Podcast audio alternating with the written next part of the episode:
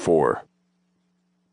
After the gym, I headed back to the office for an afternoon consult, a referral from another attorney who felt the case was too complex for him to handle. A skinny man with glasses came into my office and sat down. He began telling me about a car accident. Within minutes, he was crying. Not tears, but a blubbery crying, like a child about to leave Disneyland. I knew within two minutes that I wasn't going to take his case. The fact was, the law was a harsh mistress. People liked to tell themselves they were unique, that everyone was special, and his or her value couldn't be measured. Well, the law didn't see it that way. Under the law, a person was valued at exactly how much money that person could earn. Anyone who hadn't gone to an Ivy League school, pulled in at least six figures, or had a family business waiting for them was what PI lawyers called an invisible client one who lived and breathed, but didn't officially exist. We didn't take invisible clients. The solo practitioners could fight over them. After five minutes, I stopped him. Mr. Uh, James, is it? He nodded. Mr. James, I'm very sorry for the situation this other driver has put you in, but we can't take your case. Why not? He looked absolutely shocked.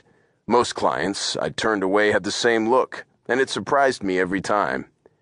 Because liability is far from clear.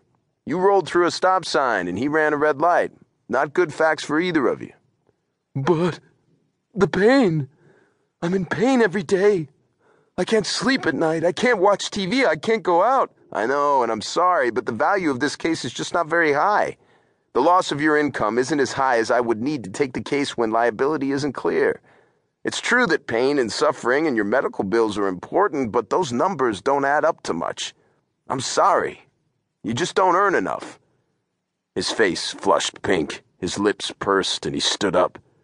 Well, you are a rat son of a bitch, aren't you? He left my office, and I took a deep breath and leaned back in the seat. It was six in the evening. A few associates were still running around the office, but most of the staff had gone home. In an hour, I would hear the vacuums of the cleaning crew. I headed down to my reserved parking space, got into my Bentley, and drove about two miles uptown to a wine bar called Gleam, where I had the valet park the car. Ramey and Marty were already at a table. This was one of our traditions, too get trashed the night of a big settlement and find some beautiful women to spend the evening with.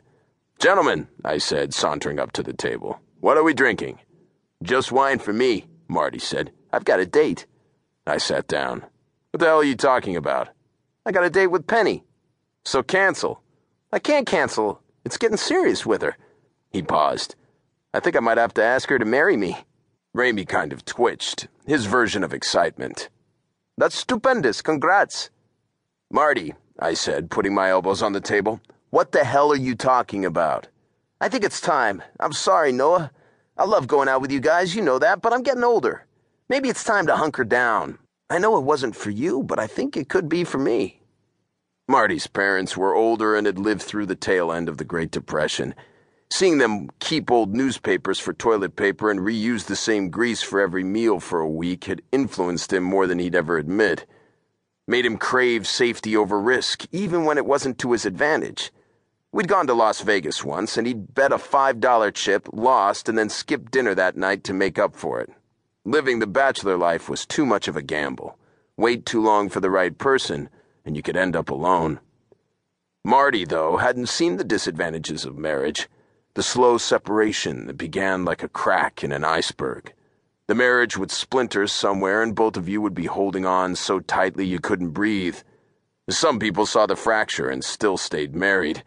They were the ones who sat quietly in restaurants and didn't speak or look at one another. Other couples, like me and my ex, couldn't stomach the thought of living a life with a person they no longer loved. I leaned back in my seat. What's your favorite breakfast cereal? What? Breakfast cereal, like Lucky Charms, Fruity Pebbles, Wheaties, what? Um, I don't know. Cinnamon Toast Crunch, I guess. Cinnamon Toast Crunch. Do you eat it every day? No. No, of course not. Why? He shrugged. I'd get sick of it. He rolled his eyes. A woman is not cereal, Noah. Same principle, man. Why would you tie yourself down to one woman when you can be with a different woman every night? Because I love her.